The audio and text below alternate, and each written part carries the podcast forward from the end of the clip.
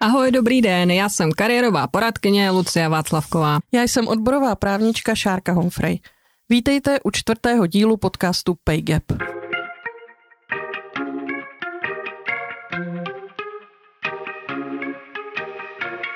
Na pracovním trhu jsme se všichni rovni, ale někteří jsou si přece jen rovnější. Pokud jste žena, můžete mít někdy pocit, že taháte za kratší konec provazu. Co to vlastně znamená být ženou v práci a co můžeme dělat pro to, aby se nám v pracovním životě lépe dařilo? Dneska se budeme bavit o flexibilitě a o tom, zda nám pružná pracovní uspořádání umožňují být paní svého času. Flexibilitou se u nás zaklíná kde kdo, ne všichni rozumí to též, ale je nějaká obecná schoda na tom, že bychom ji měli co nejlépe využívat.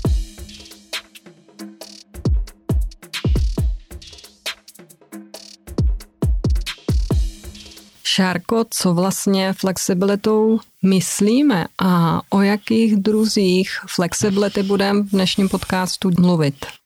Já už jsem použila pojem pružné pracovní uspořádání, což je tedy zhruba to, jak my tu flexibilitu budeme chápat. Půjde o cokoliv, co nějakým způsobem vybočuje z uvozovkách tradiční pevně dané pracovní směny od do na jasně určeném místě. Z pravidla je u těch pružných pracovních uspořádání nějakým způsobem posílen prvek autonomie zaměstnance či zaměstnankyně.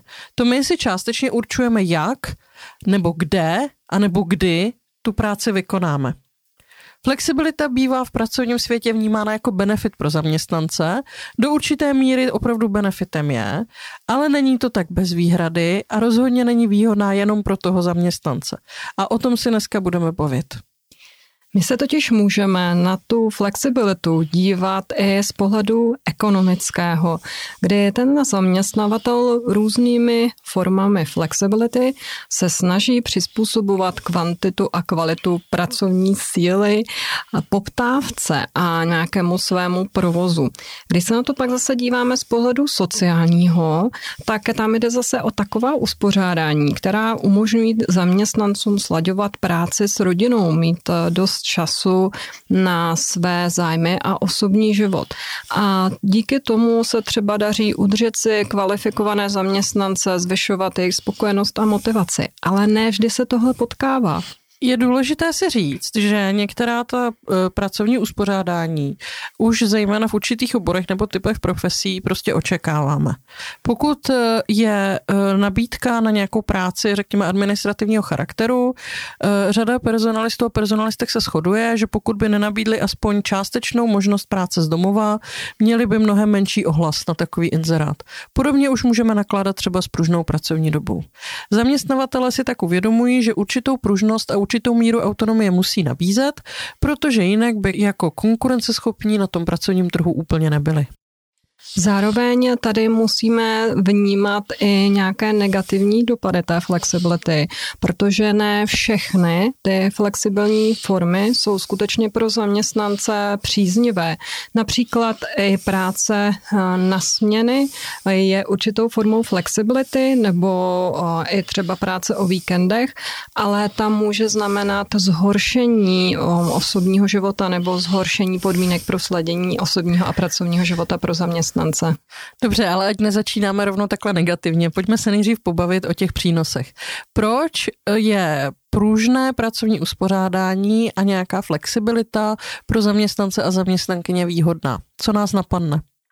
Uh, určitě, když se na to podíváme nejprve z pohledu zaměstnavatele, protože tam někde můžeme mít pocit, proč on by to vůbec měl dělat, tak to může být právě proto, že díky díky, té, díky různým flexibilním formám ehm, mohou být zaměstnanci spokojenější, mohou líp vlastně sladit nebo koordinovat ten, ten svůj osobní život, ehm, zvlášť třeba při nějakých mimořádných situacích, jako je třeba jejich vlastní nemoc nebo nemoc dětí, mají třeba pak také více času pečovat o své zdraví.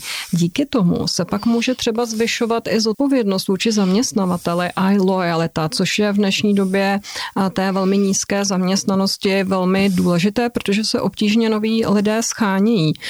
Zaměstnavatel tak může, jak zmínila Šárka, ty kvalitní lidi lépe přilákat a také tím získává dobré jméno. Mluví se někde o společenské zodpovědnosti firem. Zároveň to také může být jedna z věcí, která může i snižovat fluktuaci zaměstnanců, protože právě nedostatečná flexibilita bývá jedním z důvodů, proč třeba zaměstnanci utíkají.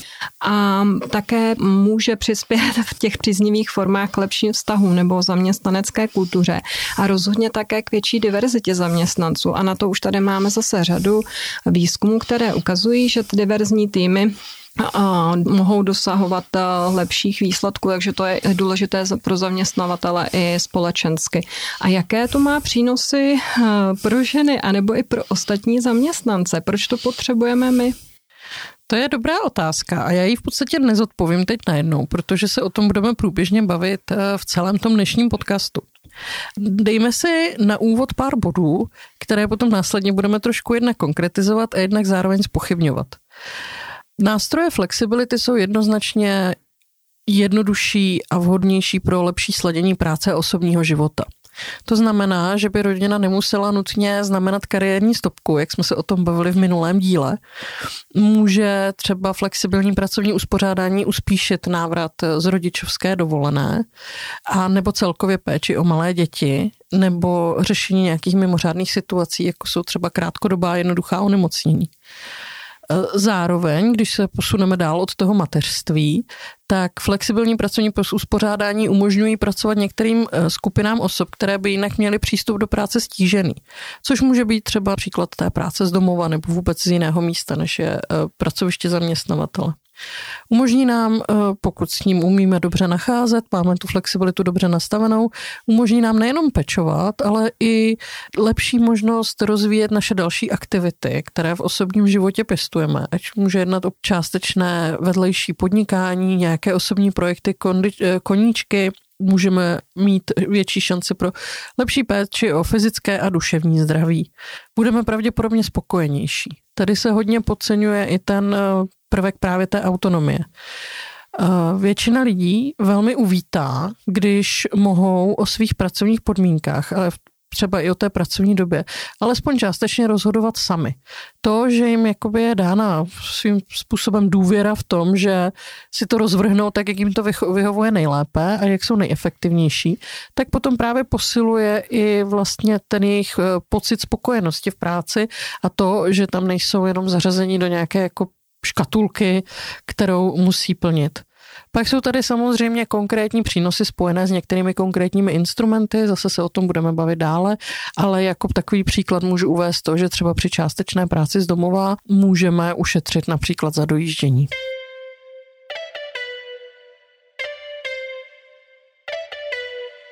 A my už jsme tady nadstínili, že je důležité se na flexibilitu a slaďování dívat jak z pohledu zaměstnance, tak z pohledu zaměstnavatele. Šárka ve spolupráci s dalšími specialistkami na toto téma napsala knihu. Můžeš o tom, Šárko, říct víc? Eh, určitě, děkuju. Mm, spolu s Janou Skalkovou a Klárou Čmolíkovou Cozlovou, což jsou eh, ženy, které se dlouhodobě pohybují eh, v různých oblastech pracovního trhu a věnují se genderu a pracovnímu trhu ještě trošku z jiných pohledů než já, jsme připravili v letošním roce, tedy v roce 2022, publikaci nástroje slaďování osobního a pracovního života z pohledu zaměstnance i zaměstnavatele. A tuto publikaci jsme právě věnovali komplexnímu pohledu na všechny slaďovací instituty, na ty různé nástroje, o kterých se dneska budeme bavit, ale i na praktická doporučení, jak s nimi. Odkaz na tu publikaci, která je si myslím zajímavá pro běžné uživatele, stejně jako pro eh, personalistické profesionály, najdete v doprovodném článku k dnešní epizodě. Myslím, že stojí za to si i naznačit nebo zdůraznit, jaké mohou být dopady té nedostatečné flexibility nebo nemožnosti slaďovat. Ono by se dalo říct, ano, může to být opak toho, co jsme říkali před chvílí, ale přesto si myslím, že je potřeba to zopakovat. Kvůli nedostatečné flexibilitě se tady u nás potýkáme s nízkou ekonomickou aktivitou žen. Ve věku 29 až 45 let je u nás ekonomicky neaktivní aktivních až 74 5% žen, zatímco mužů pouze 5,5%. A to je dvojnásobná hodnota oproti průměru EU. Na původní pozici u zaměstnavatelů se po mateřské a rodičovské dovolené vrací jen polovina žen a situace buď řeší hm, pro ně nevýhodnými nebo komplikovanými formami práce, nárazovými brigádami nebo podnikáním.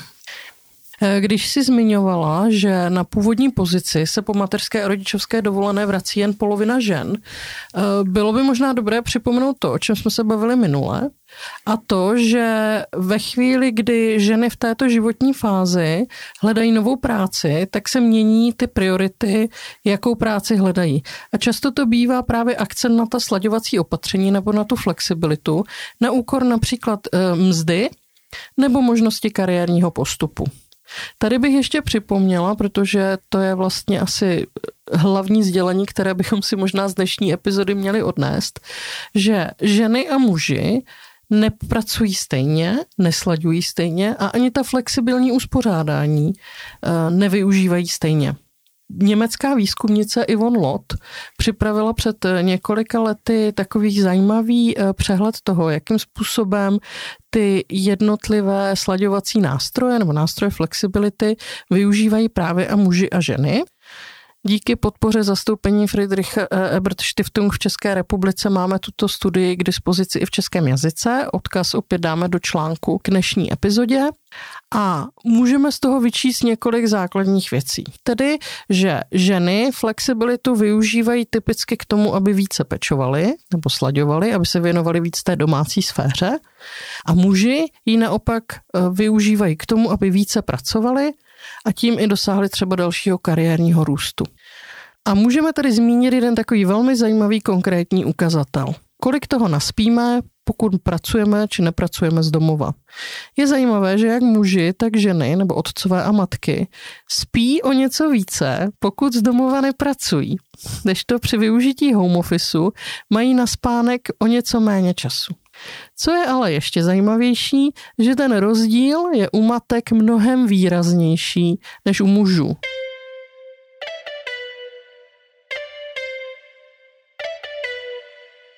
Takových dalších eh, zajímavých ukazatelů toho, jak eh, vlastně využití flexibility je genderované a jak tedy není možné i z tohoto pohledu vnímat eh, pružná pracovní uspořádání jako automatický benefit a že vlastně i lepší slaďování ještě nemusí nutně znamenat i lepší kariéru, najdeme nejenom v tomto výzkumu, ale i v celé řadě dalších materiálů ještě velké množství.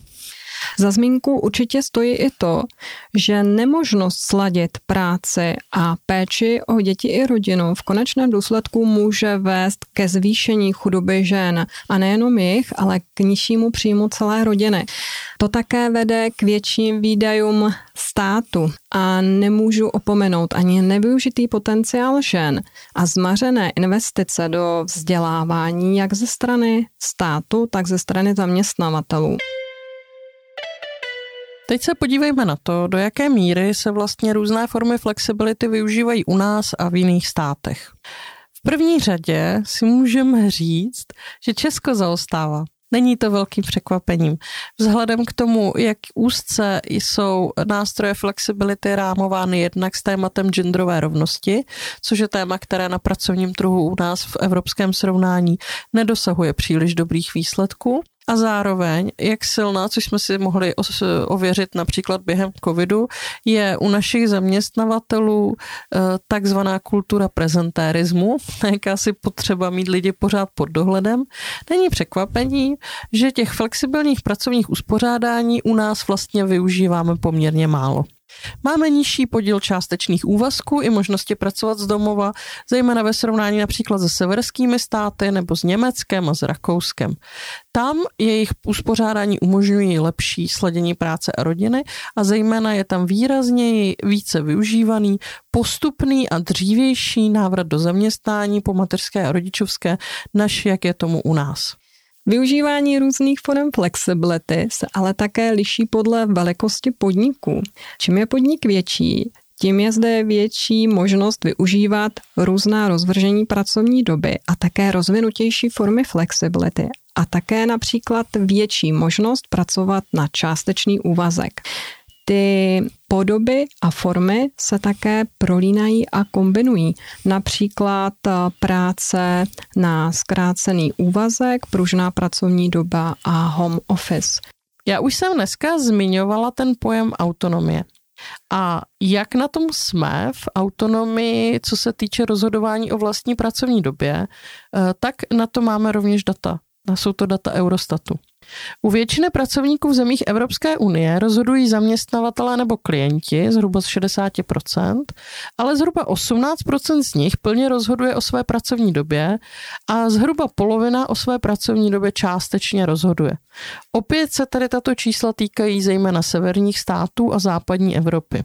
Lepší možnost rozhodování mají muži, to zhruba o 5% víc než ženy, dále seniornější pracovníci, asi nepřekvapivě i freelanceři a freelancerky, lidi s vyšším vzděláním, tedy z kvalifikovanějších pozic a zároveň eh, lidi, kteří pracují na takových místech, která už tou svou samotnou charakteristikou snáze tu autonomii umožňují. Ať už proto, že nejsou třeba závislá na pracovišti nebo na rozvržení pracovní doby do konkrétních směn.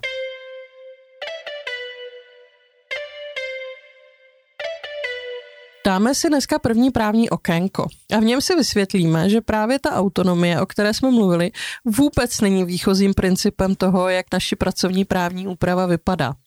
Podle uh, současné legislativy pracovní dobu zásadně rozvrhuje zaměstnavatel a rozvrhuje ji předem a zaměstnanci ji pouze sděluje. Stejně tak je to zaměstnavatel, který určuje, kde se práce vykoná. Ve chvíli, kdy nastavíme flexibilní uspořádání, tak tento princip prolomíme, ale opět jen ve stanovených mantinelech.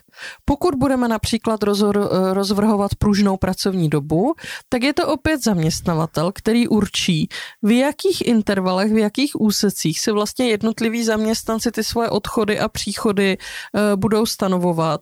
A stejně tak je to zaměstnavatel, který rozhoduje o tom, jak dlouhé bude vyrovnávací období. Pokud se budeme bavit o nějakých jiných eh, pružných uspořádáních, ať už se může jednat o částečný úvazek nebo například o práci z domova, pak se zase jedná typicky o upatření, na kterém se obě dvě strany toho smluvního vztahu musí dohodnout.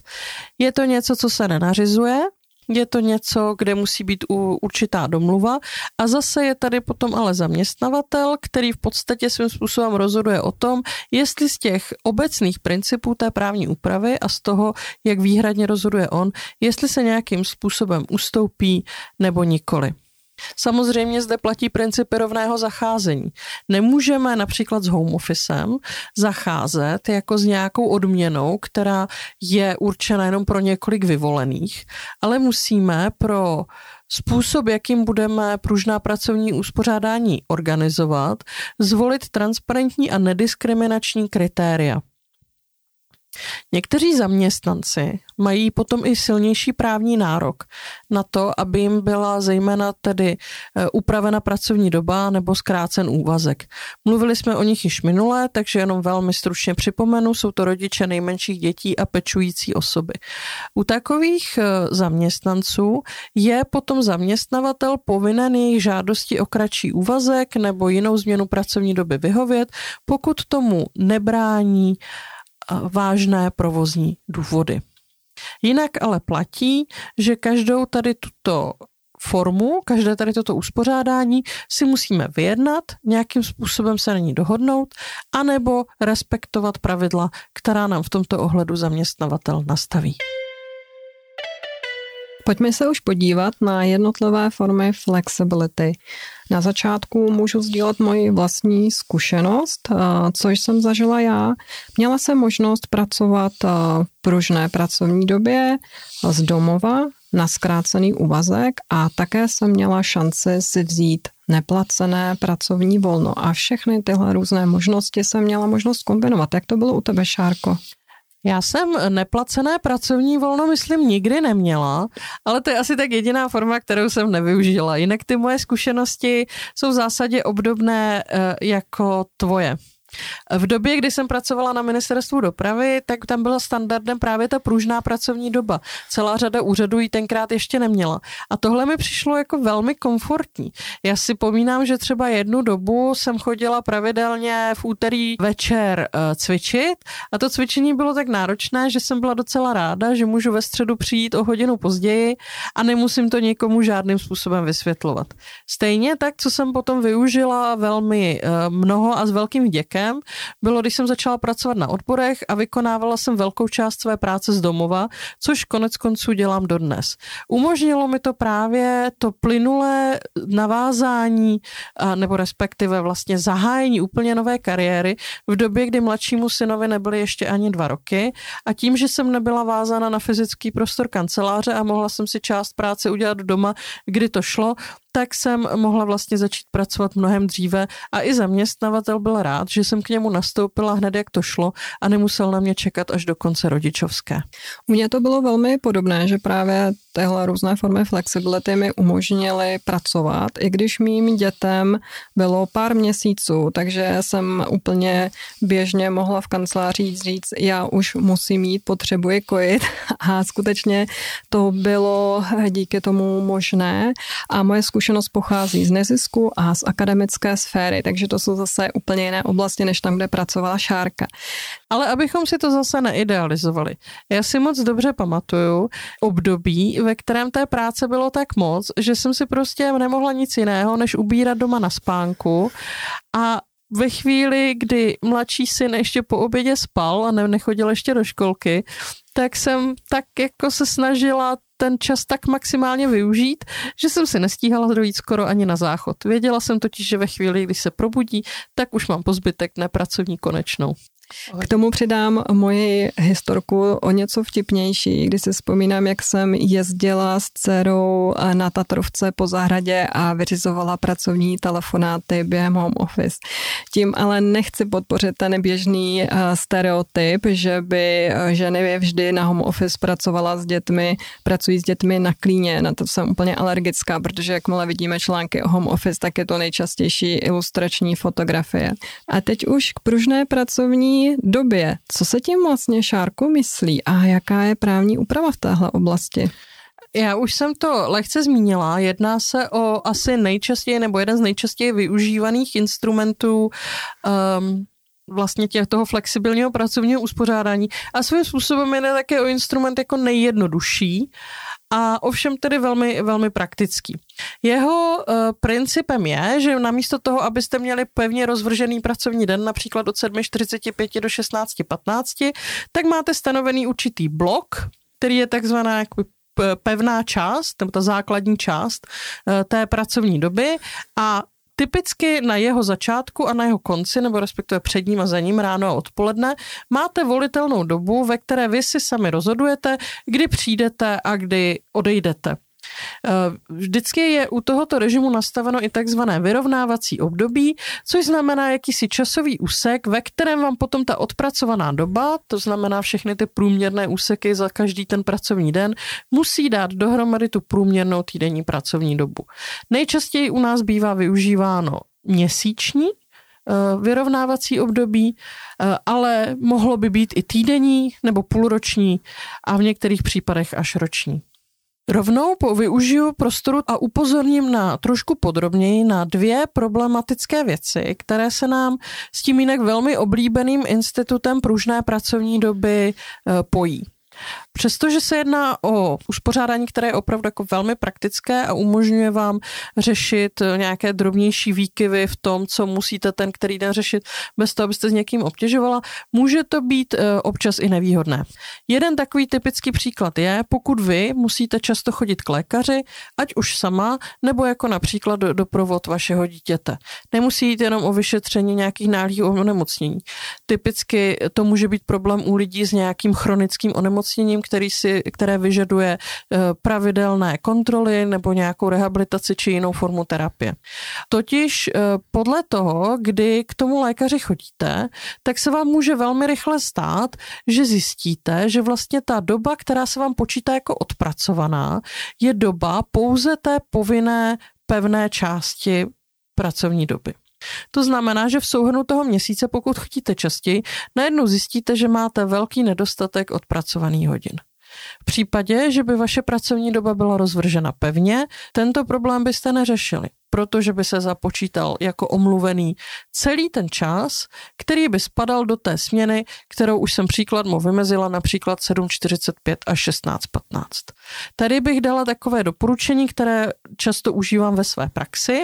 Pokud je toto váš případ a zejména pokud jste některá z těch osob, která má zvláštní právní nárok na změnu pracovní doby, požádejte si o individuální pevné rozvržení pracovní doby. Nic tomu z právního pohledu nebrání, naopak pokud by zaměstnavatel odmítl, buď by porušil tu povinnost eh, respektovat zvláštní podmínky některých zaměstnanců, anebo by se v některých případech mohlo jednat i o diskriminaci z důvodu zdravotního stavu. A ještě, byť já vím, že už to právní okénko je trošku dlouhé, ale ještě udržme chvilku pozornost, protože je tady potom druhý problematický aspekt, který tak úplně neladí s právní úpravou pružné pracovní doby. Představte si, že váš zaměstnavatel udělá nějaký takovýhle osvícený rozvrh pracovní doby a vy můžete v pracovní dny odcházet třeba ve dvě nebo ve tři. Tehdy vám končí to povinná část pracovní doby. No ale váš nařízený, vedoucí vašeho týmu s něčím takovým nesouhlasí. Ten je naopak zarytým zastáncem té metody, že se v práci musí být od nevidím do nevidím a bude svolávat porady oddělení zásadně na půl čtvrtou odpoledne.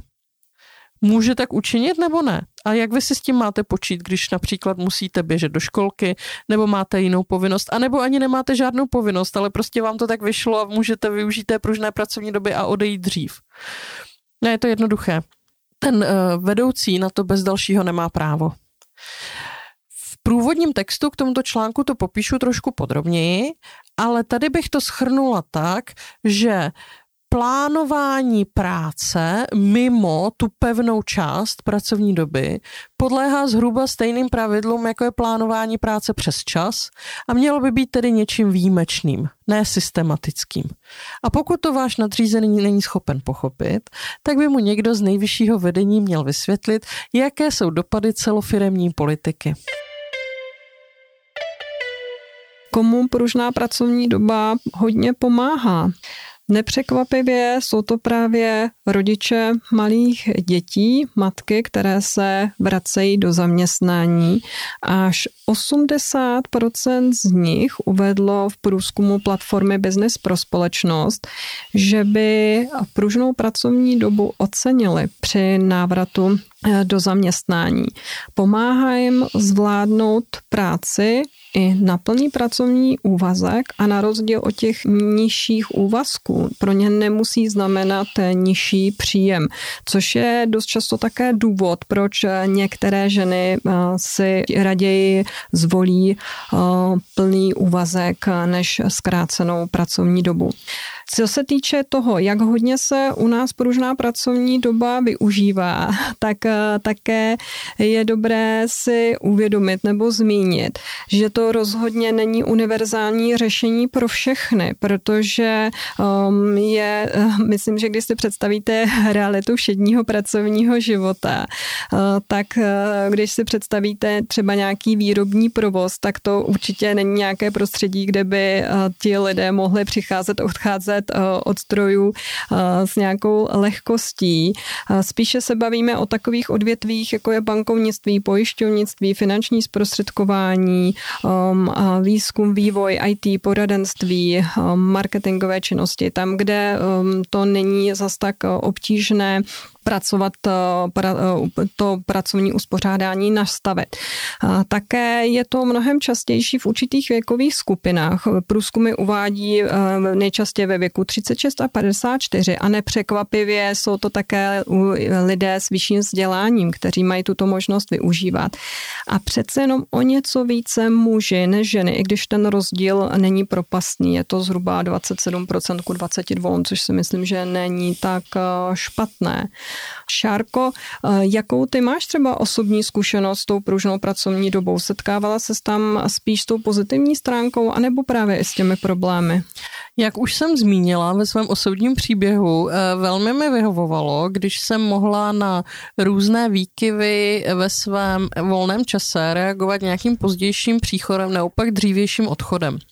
Moje zkušenosti byly vesměs pozitivní, eh, zkušenosti mých kolegů a kolegyň také a i co tak slýchávám z jiných eh, pracovišť eh, ve své praxi, eh, tak v zásadě je to právě velmi praktické proto, že se kvůli nějakým drobnostem nemusíte doprošovat, nemusíte nikomu říkat, kam chodíte, co děláte, když potřebujete odejít o půl hodiny dřív jindy, než chodíte obvykle, nemusíte řešit, pokud měl váš spoj nějaké spoždění, protože prostě můžete to jaksi vypružit, jak se říká. Co je velmi problematické, a asi bych to zmínila jako takovou odvrácenou stranu té silnější autonomie zaměstnance, je uhlídat si to, aby měl člověk odpracováno průběžně dost. Aby si nenechával nějaké jako velké manko té pracovní doby až někam úplně na konec toho vyrovnávacího období. Já tam můžu zase zmínit svoji zkušenost, kdy um, někdo říká, ale oni mi tu flexibilitu v práci nechtějí nabídnout hned. E, já jsem třeba u jednoho zaměstnavatele začínala s částečným úvazkem, ale pevnou pracovní dobou, ale jakmile se po pár týdnech ukázalo, že pracuji spolehlivě, samostatně, že dobře komunikuji, um, komunikuji ty pracovní záležitosti, tak jsem měla mm, další možnosti té flexibility flexibility, protože bylo, ukázalo se, že to mezi námi bude dobře fungovat. Já jsem se s něčím podobným setkala na úrovni celého zaměstnavatele. Eh, vedení jednoho úřadu, už si nevybavím kterého, ale to vlastně není vůbec důležité, eh, bylo k zavedení tohoto institutu velmi, velmi opatrné. A když zkusmo se rozhodlo zavést pružnou pracovní nebo služební dobu, udělali to tak, že ta volitelné úseky byly vlastně jako velmi krátké. Dohromady činili nejdříve jenom dvě hodiny. Hodinu na začátku, hodinu na konci. To znamená, že nebylo nutné si hlídat příchod přesně jakoby na minutu, ale ta flexibilita nebyla žádná velká. Když se to osvědčilo, postupně potom v následujících letech ten daný zaměstnavatel vlastně zkracoval ten povinný úsek a prodlužoval ty volitelné úseky, takže najednou to byly dvě hodiny ráno a dvě hodiny odpoledne. Postupně to ještě něco prodloužil, pak dal ještě jeden jako dřívější možný odchod, myslím, na pátky. A teprve, když se mu to vlastně jako postupně osvědčovalo, že ty zaměstnanci se s tím naučili fungovat, tak pak byl svolnější k tomu to dále jaksi rozšiřovat a spružňovat, eh, než aby to a priori úplně odmítal. Ta první zkušenost, ke kterému trvalo dlouho se dopracovat, pak byla jako pozitivní a od toho se dalo odpíchnout už dále. Teď jsem si uvědomila ještě jednu ožehavou oblast a to jsou přes časy. Eh, ono vlastně nejspíš v tomhle režimu se to řeší eh, hůře nebo obtížněji než při té pevné pracovní době, kdy se to asi snáze rozlišuje. A mně se vlastně také stalo, že jsem během nějakého období napracovala těch hodin více, než jsem měla. A pak jsme to nakonec s tím mým zaměstnavatelem řešili eh, nějakou dohodou, kde jsem si místo toho vybírala náhradní volno. Ale uvědomila jsem si, že tohle může být také kámen úrazu. Eh, je to nepochybně kámen úrazu. Je to poměrně složité rozlišit, co je vlastně v režimu pružné pracovní doby práce přes čas, tak jak rozumí zákonník práce pojmu práce přes čas. A co jenom to, že jsme si jaksi neúplně neodhadli uh, ty hodiny, anebo přišli prostě na lehové úkoly a máme zkrátka napracováno více, než bychom mít napracováno měli. Je to opět jako druhá strana té mince, o kterou už jsem zmiňovala, a to, když si někdo není schopen ten čas jako by dobře rozvrhnout a naopak mu na konci měsíce nějaké hodiny chybí. Já bych tady řekla uh, jednak v podrobnostech, že O tom máme s kolegy hrozně hezky a prakticky pojednáno v komentáři k zákonníku práce, který vyšel relativně nedávno. Odkaz opět dávám do článku. Ale principiálně je potřeba vědět, že práce přes čas je jenom ta, která je nařízena nebo vykonávána s vědomím zaměstnavatele a nemůže být tedy jako práci přes čas bráno to, co si zaměstnanec jaksi špatně rozvrhnul. A stejně tak, pokud zaměstnanec svým špatným rozvrhováním neodpracuje všechno, co by měl, pak zase nemůže mít jako nárok na to, aby dostal stejné peníze jako ti, co si všechny hodiny odpracovali. Do toho nám jako vstupují pak nějaké faktory, jako je právě časově naléhavý úkol, který je nutné splnit před koncem toho vyrovnávacího období, což už by třeba naopak podkladem pro práci přes čas mohlo být. Nebo skutečnost, že těsně před koncem vyrovnávacího období zaměstnanec onemocní a není tedy v jeho silách si to manko jak si v úvozovkách dodělat. To jsou všechno jako věci, na které je potřeba myslet. E, jsou to rozhodně argumenty pro to, aby to vyrovnávací období nebylo příliš dlouhé, jako opravdu delší než třeba ten měsíc nebo tři měsíce a zároveň by to mělo být něco, co by mělo být vysvětleno každému zaměstnanci, který v tom daném režimu pracuje. Ve chvíli, kdy přijímám někoho nového a vysvětluji mu třeba, jak funguje pružná pracovní doba, měla bych se jako zaměstnavatel nebo personalista rozhodně věnovat i tady těmto dvěma tématům. Co když mám hodin moc, anebo co když jich mám málo.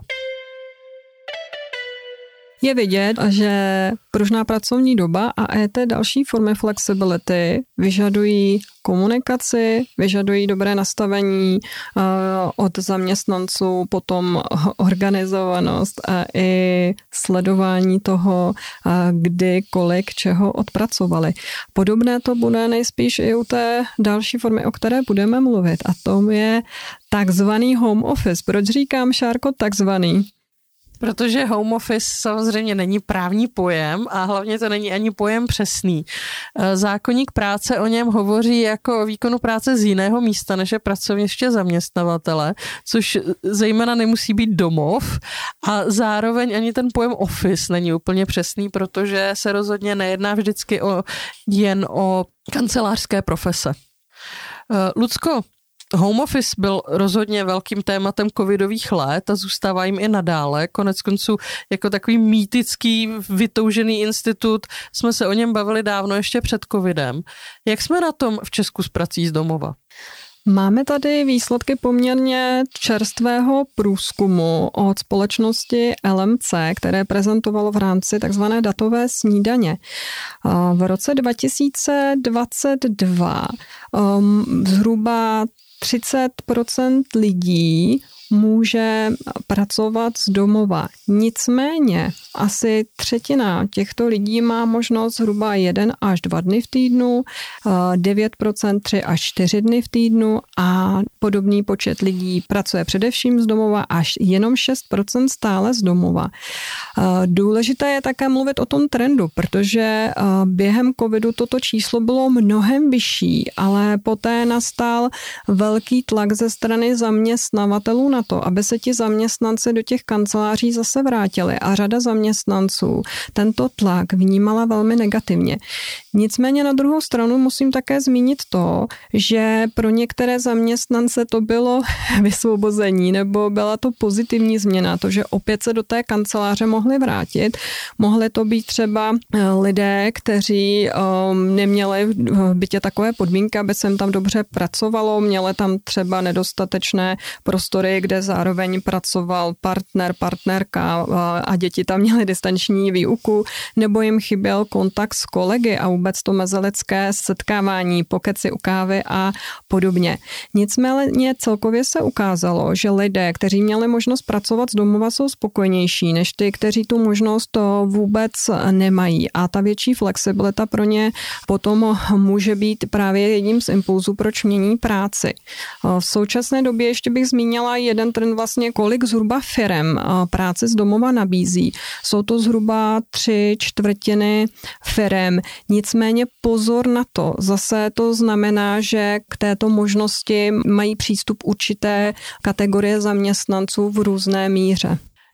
Kromě toho, že nám COVID ukázal, že práce z domova není žádné leháro a že ne každému vyhovuje, i když jako celek vlastně docela oblibujeme, eh, tak nám COVID ještě ukázal, že ani právní úprava práce z domova nebo výkonu práce z jiného místa eh, není nijak slavná. Je to totiž eh, Právní úprava velmi stručná a poměrně zastaralá. Eh, kdysi, když jsem psala jeden článek o práci z domova ještě dávno před covidem, eh, tak jsem zmiňovala příklad eh, jedné známé postavy ze seriálu Chalupáři, Dáši Fusové, kterou hrála Jindřina Bohdalová, o které jsme nevěděli nic jiného, než je to domácí dělnice pro nějaké družstvo. Pravděpodobně vykonávala nějakou jednoduchou manuální činnost, kdy si vyzvedla materiál, doma něco zkompletovala a zase odevzdala vzdala. Proč o tom mluvím? Je to proto, že právní úprava home officeu, nebo respektive tedy práce, výkonu práce z jiného místa, je dělaná zhruba na tento typ zaměstnání a na nic jiného. Je to úprava velmi stručná a v podstatě nám říká jenom to, že si zaměstnanec rozvrhuje pracovní dobu sám a protože si ji rozvrhuje sám, tak se na něj nevztahují některá pravidla, jako jsou například překážky v práci na straně zaměstnance, příplatky za práci přes čas eh, nebo za práci o víkendech. Velkým tématem je také úhrada nákladů, protože řada zaměstnanců během covidu využívala vlastní pracovní prostředky. Sami si platili náklady spojené s internetem, telefony a dalšími věcmi, nebo také BOZP? Přesně tak. To jsou zrovna právě dvě věci, které právní úprava řeší obecně. Přesně je řečeno, na rozdíl právě od toho rozvrhování pracovní doby, pro výkon práce z jiného místa tady nejsou žádné výjimky. To znamená, že při doslovném výkladu právní úpravy má zaměstnavatel jednak povinnost hradit všechny náklady, které jsou spojené s výkonem práce z domova a zároveň má i povinnost zabezpečit, aby to bylo bezpečné a zdraví neohrožující pracoviště. To je oboje předmětem velkých debat. Jo. Jako víme, že celá řada zaměstnavatelů ani zaměstnanců vůbec netušila, že takovou povinnost by jako měli mít.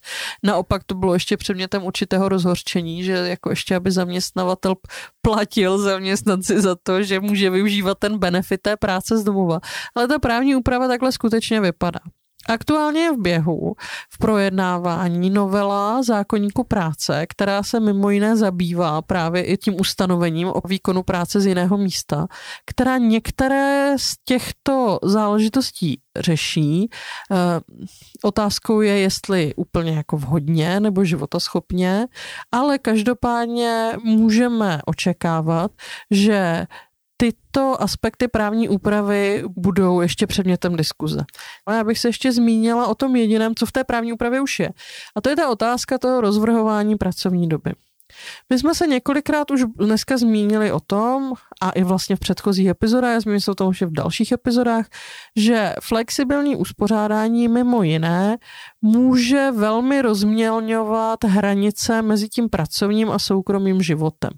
Že se nám lidově řečeno, ta práce prostě rozplizne a budeme jako reálně pracovat furt. A zrovna home office je asi ta možnost, u které je to riziko úplně jako nejvyšší. Tuším, že se v souvislosti s tímto tématem mluví o takzvaném právu na odpojení. Přesně tak a je to zrovna právo, které, nebo je to jako institut, který i ta projednávaná právní úprava na, uh, obsahuje. Je ale důležité si říct, že i toto je vlastně ta právní úprava jako řeší. Jo.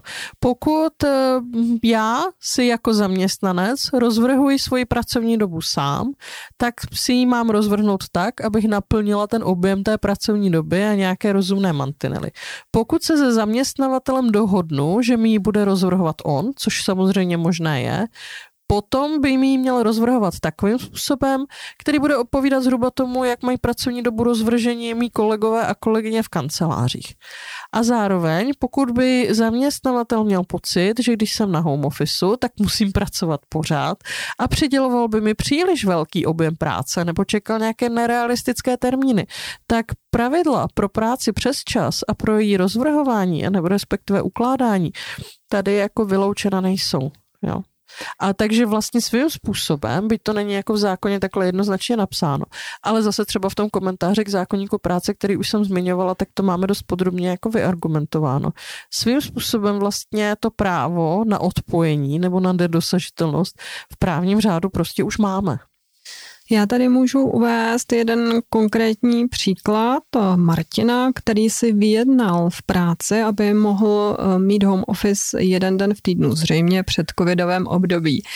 A jemu se pravidelně stávalo, že během toho jednoho jediného dne byl zahlcován neustálou komunikací a kontrolou. Potom ještě s nějakým odstupem eh, zjistil, že eh, nemá možnost pro nějaký další profesní postup. A když tohle viděli jeho kolegyně, tak už o home office ani neusilovali. Na druhou stranu bych ráda uvedla také pozitivní případ, který jsem viděla v mém okolí, kde jedna moje kamarádka, samoživitelka, přešla vlastně do jiného oboru ze vzdělávání, kde možnost home officeu e, měla mm, omezenou, protože tam vlastně, když učíte, tak to nebylo vždycky jako možné a, a bylo to pro ně vlastně velmi náročné, nebo když už ten home office měla, tak třeba online výuka byla velmi jako náročná. E, do oblasti, e, do úplně jiného oboru, do IT, kde ten home office možný byl a velmi to pomohlo, jak zvládnout tu práci s dětma, tak i třeba, když byla nemocná nebo měla úraz, tak i to jí umožnilo, aby se vlastně tu práci udržela a to pro ní bylo zcela zásadní. Já už jsem zmiňovala svoje dobré zkušenosti. Jo. Já musím říct, že uh, při oboustranné důvěře, jak ze strany zaměstnance a nějaké odpovědnosti, se dá home office využít velmi dobře. Bohužel, co bych zmínila jako velmi negativní stereotyp, který se s home officem pořád pojí, je ta představa, že doma nic neděláme. To zaznělo Na... dokonce, to z... Promiň, že jsem ti do toho skočila, ale úplně mě, uh, se mi to připomnělo vyjádření jednoho z, uh, z předních politiků, nebyl to dokonce předseda Senátu, který přesně, tohle řekl. Přesně k tomu jsem se chtěla dostat.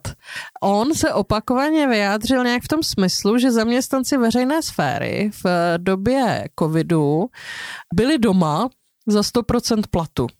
Což samozřejmě není pravda. V první řadě z údajů, které my máme k dispozici, se home office v té státní službě nebo na úřadech týkal zhruba asi 20 až 23% zaměstnanců, s tím, že na některých typech úřadů, kde se dělají takové ty přepážkové činnosti, tak tam byl jako vyloučen v podstatě úplně. A za druhé, i ti zaměstnanci, kteří ten home office měli, tak převážné míře prostě na něm pracovali. Jo. To ne, jako nebyla dovolena.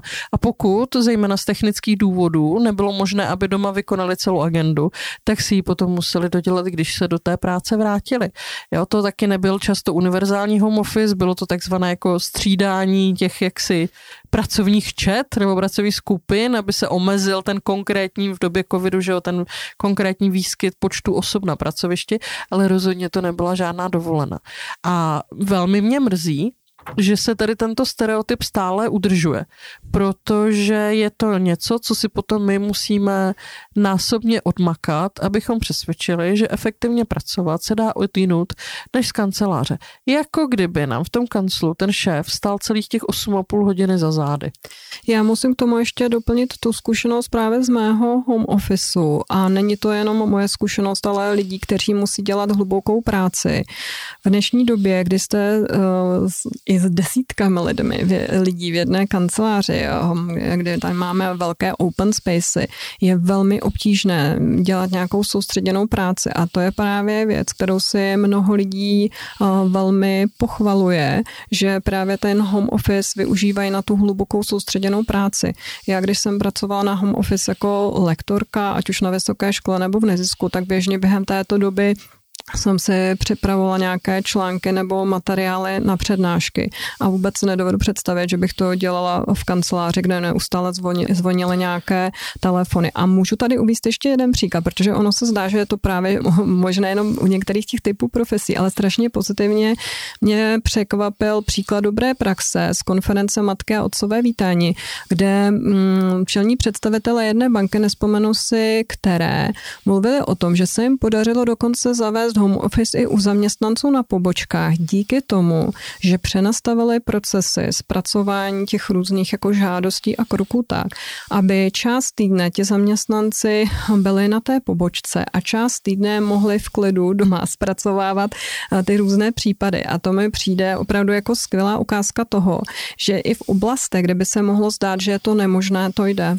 Když se chce, jde všechno. Praktických návodů, jak si ten home office dobře uspořádat, jak si rozvrhovat pracovní den a nenechat se tou prací pohltit, najdeme všude spoustu. My je tady rozhodně nebudeme teď opakovat, na to nemáme čas. Ale rádi bychom jako zdůraznili, že práce z domova není dovolená a že to není benefit, že to je alternativní pracovní uspořádání, které stejně jako ty ostatní přináší určité výhody jak pro zaměstnance, tak pro zaměstnavatele a jako s takovým bychom s ním měli nakládat. Jak už jsem zmínila, Flexibilní pracovní uspořádání jsou předmětem oboustraného vyjednávání. Lucko, jaké máš ze své praxe nějaké doporučení, jak eh, vlastně k takovým vyjednáváním přistoupit? Podle mých zkušeností máte větší šanci si flexibilitu a různá uspořádání pracovní doby vyjednat tam, kde vás znají, kde vědí, že to pro ně nepředstavuje velké riziko. A to může být buď u původního zaměstnavatele, nebo například, když využíváte vlastní kontakty při hledání práce. Také je tady ta otázka toho, že nabízíte něco, po čem je opravdu jako velká poptávka, že nemáte takovou konkurenci a tam je pak samozřejmě větší ochota té druhé strany se vám uh, přizpůsobit a výjít vám stříc. Jak moje osobní zkušenost, tak průzkumy, které jsme tu zmínili, ukazují, že jsou um, různé možnosti v různých oborech a v různých sektorech. Doporučuji také předem si promyslet pracovní režim, kolik maximálně můžete během toho týdne odpracovat a v jakém konkrétním rozvržení, abyste potom to ne ze sebe nesypala nebo netahala při těch pohovorech. Rozhodně je důležité si promyslet i tu soukromou stránku věci, jak budu řešit tu práci a péči, protože opravdu pracovat s dítětem za krkem není úplně ideální. A pozor na to, abyste neuvízli v těch různých pastech, o kterých jsme se tady zmínili zmínili. Mohu rozhodně v této oblasti doporučit publikaci Sen nebo realita psychologické aspekty flexibilních forem práce od Barbory Krčmářové, na kterou samozřejmě v článku odkážeme. My jsme se tady dneska dopodrobna zabývali zejména dvěma formami flexibility a to je pružnou pracovní dobou a takzvaným home officem. Těch forem je celá řada. Některé z nich jsou méně časté, méně využívané, to můžou být různé kratší nebo stlačené pracovní týdny, a některé formy, nebo spíš jako jedna forma, je naopak velmi častá a máme z ní řadu zkušeností a to přesto, že i v jejím využívání stojíme poněkud za jinými státy Evropy. Jedná se o kratší nebo zkrácené pracovní úvazky a jiné práce menšího rozsahu. E, těm věnujeme již brzy některou ze samostatných epizod, protože to je téma, které si rozhodně zaslouží hlubší pozornost. Nyní bychom rádi schrnuli, co nejdůležitějšího jste se dneska dozvěděli. Na prvním místě je to, že flexibilita má mnoho podob a ne všechny jsou pro zaměstnance příznivé že právní úprava stojí na rozhodovací pravomoci zaměstnavatele a jakékoliv posílení autonomie zaměstnance musí být vyjednáno. Nejsme tedy pány svého času. U většiny pracovníků rozhodují o jejich pracovní době zaměstnavatele nebo klienty. Dozvěděli jsme se také, že neslaďujeme stejně. Ženy a muži využívají flexibilitu jinak a zároveň nemožnost slaďovat pracovní a osobní život má pro ženy, rodiny, zaměstnavatele i společnost negativní dopady. Ženy stojí o pružnou pracovní dobu, možnost pracovat z domova a částečné úvazky. Zároveň jsme si dneska řekli, že flexibilita může být také past. Může vést ke stírání hranic mezi prací a odpočinkem, ke zhoršení profesních vyhlídek a k zvýšení nejistoty. Děkujeme, že jste s námi strávili několik desítek minut. Už brzy se doufejme uslyšíme znovu na tématem, které my ženy dobře známe a tím je druhá směna. Tenhle podcast je o vás a pro vás, takže nás zajímá, jak svůj kariérní život prožíváte. Pokud byste nám rádi něco vzkázali, můžete se nám ozvat třeba na e-mail paygap.cz. A moc rádi budeme, pokud náš podcast doporučíte svým přátelům, kolegům a nadřízeným. Díky podpoře zastoupení Friedrich Ebert Stiftung v České republice a redakce Alarmu je pro vás dostupný podcast zdarma. Zdarma je také článek s řadou užitečných odkazů. Tento podcast pro vás bude vždy dostupný bezplatně, ale oceníme, pokud byste zvážili alespoň podporu redakci Alarmu. Těšíme se na slyšenou opět za 14 dní. Šárka Humphrey a Lucie Václavková.